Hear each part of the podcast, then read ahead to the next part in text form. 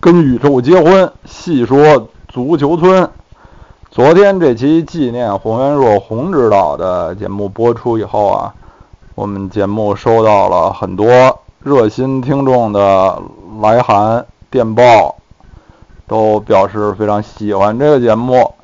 有的听众朋友提出啊，说对洪指导的父亲老洪先生很感兴趣。就知道他是哲学家，能不能说的再具体一点儿啊？我现在手头呢有一个对洪元硕指导的采访，咱们来听听他本人对他父亲的介绍啊。洪元硕说：“我父亲洪谦早年远渡日德留学，一九三四年获奥地利维也纳大学哲学博士学位。”回国后，曾任清华大学哲学系讲师、西南联大哲学系教授、北京大学哲学系教授、英国牛津大学客座研究员，出了不少著作。我中学时代就喜欢踢球，被北京队看上。我父亲没支持也没反对。有一次，我家里来了一位父母的老朋友，就是后来成了国家领导人的雷杰琼。他让我和爸爸一样做学问，不要踢球。后来我还是选择了踢球。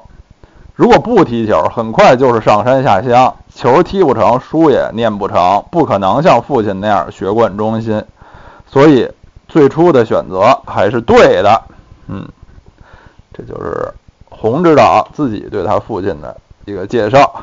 另外还有听众朋友指出啊，非常这个有知识的听众朋友指出，其实在北京足球圈，在北京国安队呢，还除了洪指导。还有这种家学相当渊源的名人，就是大家更熟悉的张路张指导。张指导呢，主要是作为这个足球电视转播的评论员为大家熟悉。实际上啊，他一直是担任北京国安俱乐部的高层管理的人员啊。张指导呢？大家知道，他年轻时候曾经是北京队的门将啊，守门员的，因为他这个个子比较高。呃，洪指导，他的他其实是，呃，他父亲是安徽人，还是还是南方人，所以是这么一个比较瘦也不太高的身材。而张路张指导的父父亲呢，是一个山东大汉，所以。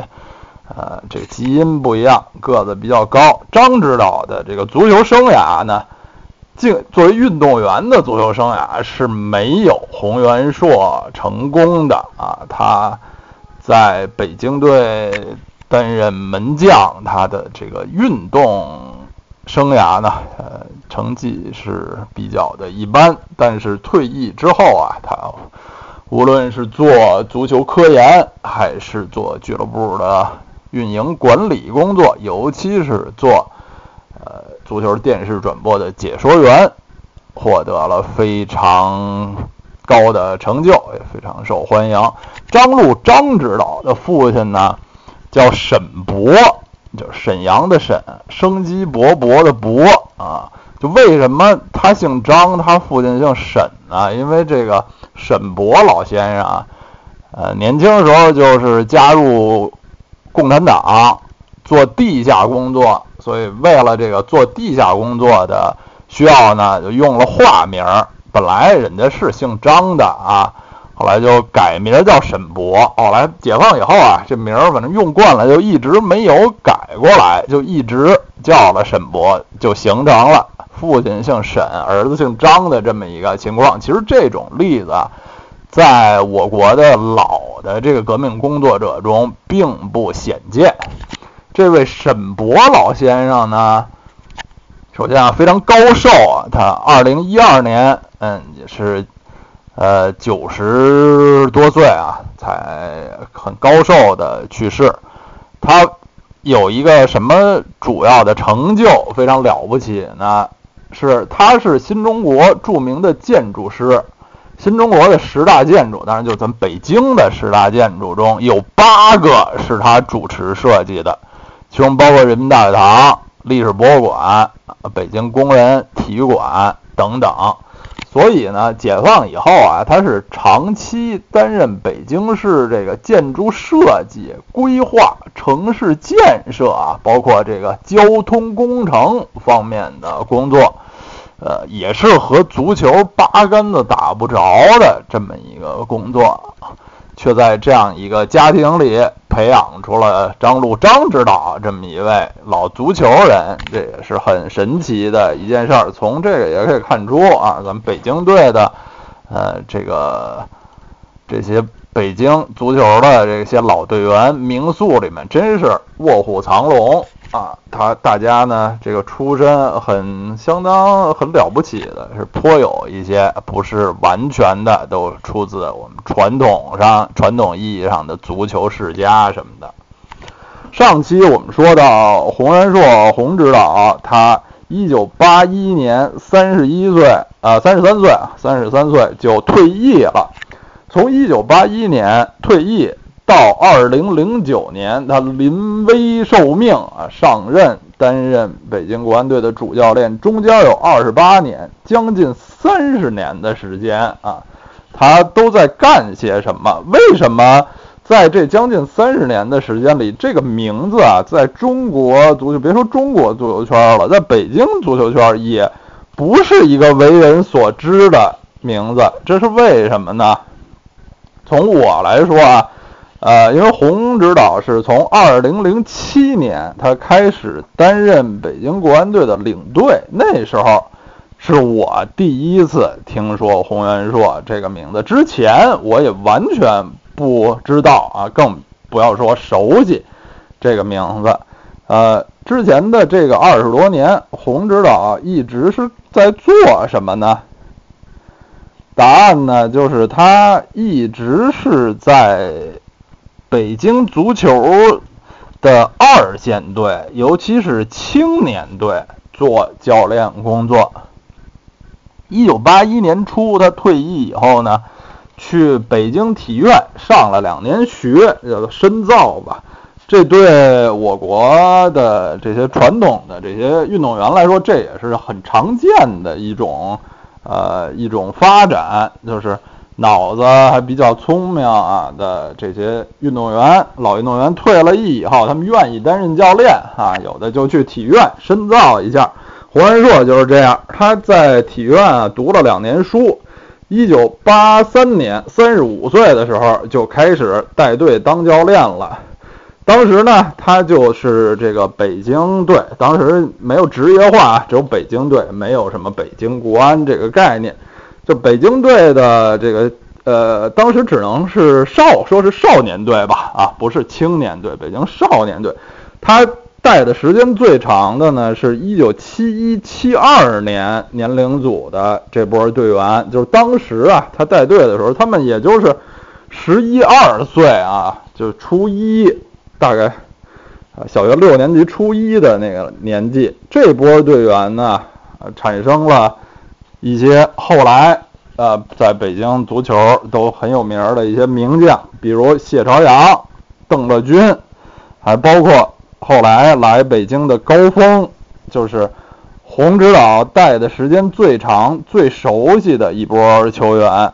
其中啊，高峰能够来到北京，这也是洪指导对北京足球的很著名的一个贡献。在这其中呢。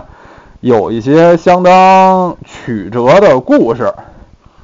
根据洪安硕指导他自己的叙述说呢，高峰是十六七岁打完青运会后，属于被辽宁队淘汰的那波人。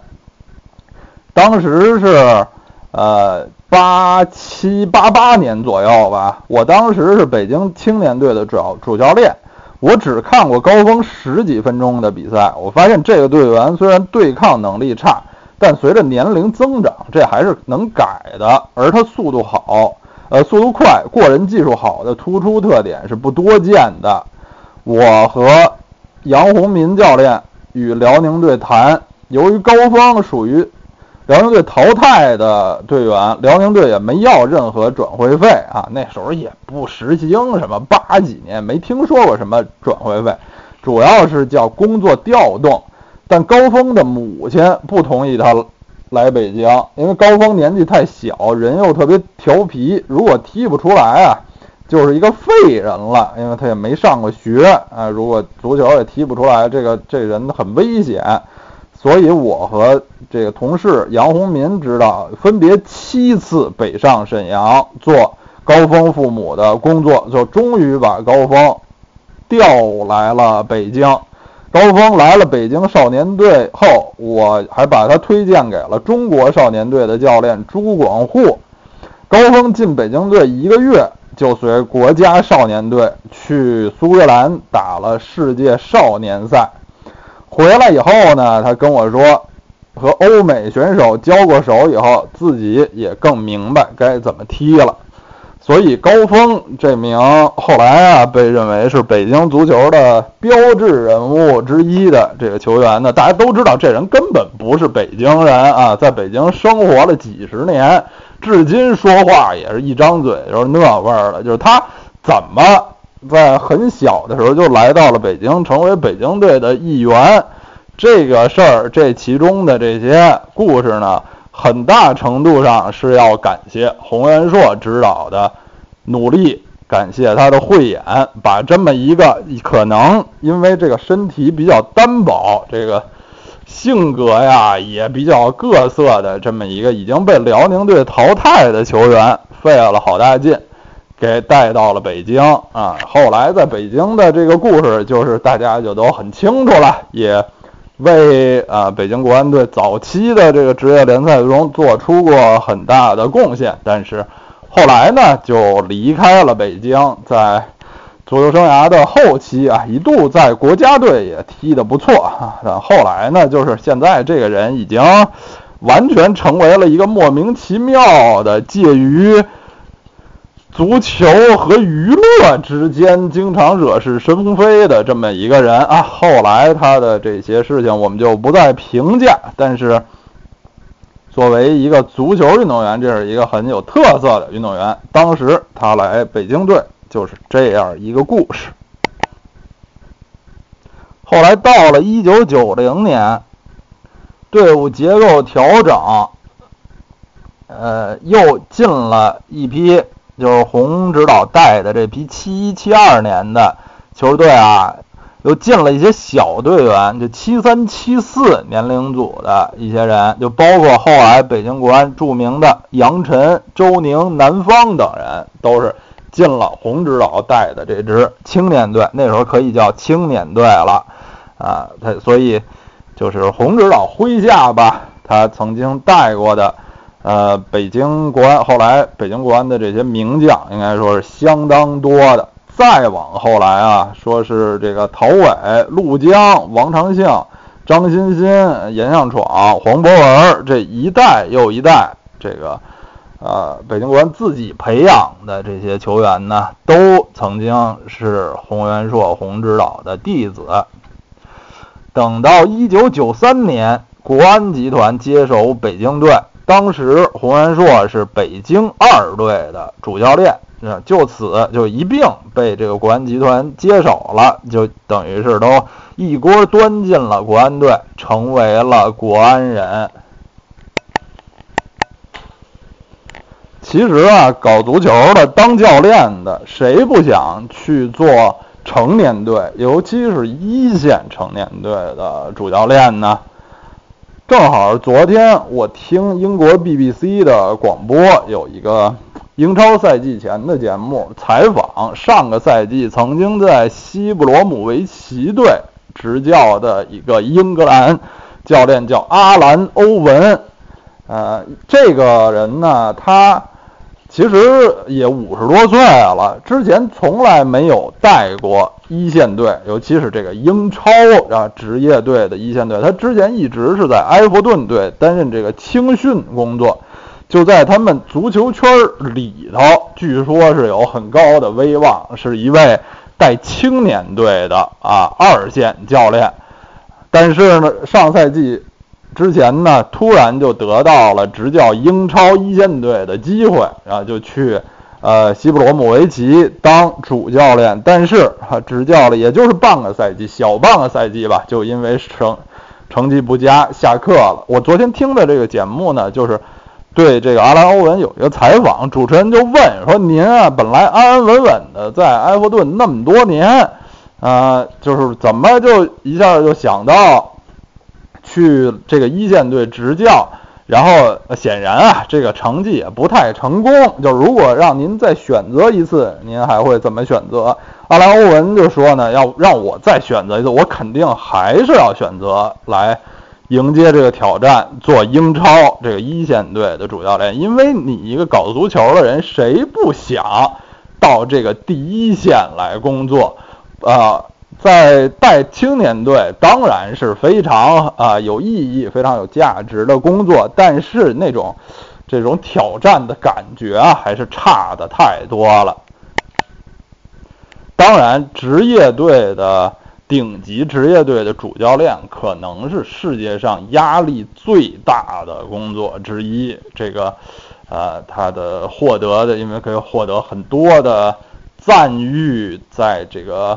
物质上面的回报也很多啊，永远处在媒体的中心，但随之而来的是带来的这个压力非常大啊。但是阿兰·欧文受采访的时候，接受采访的时候，还是觉得说他他说他觉得这一切都是值得的。毕竟啊，他作为一个搞了一个一辈子足球的人，他有过这么一次机会，还是觉得很美好、很珍贵的啊。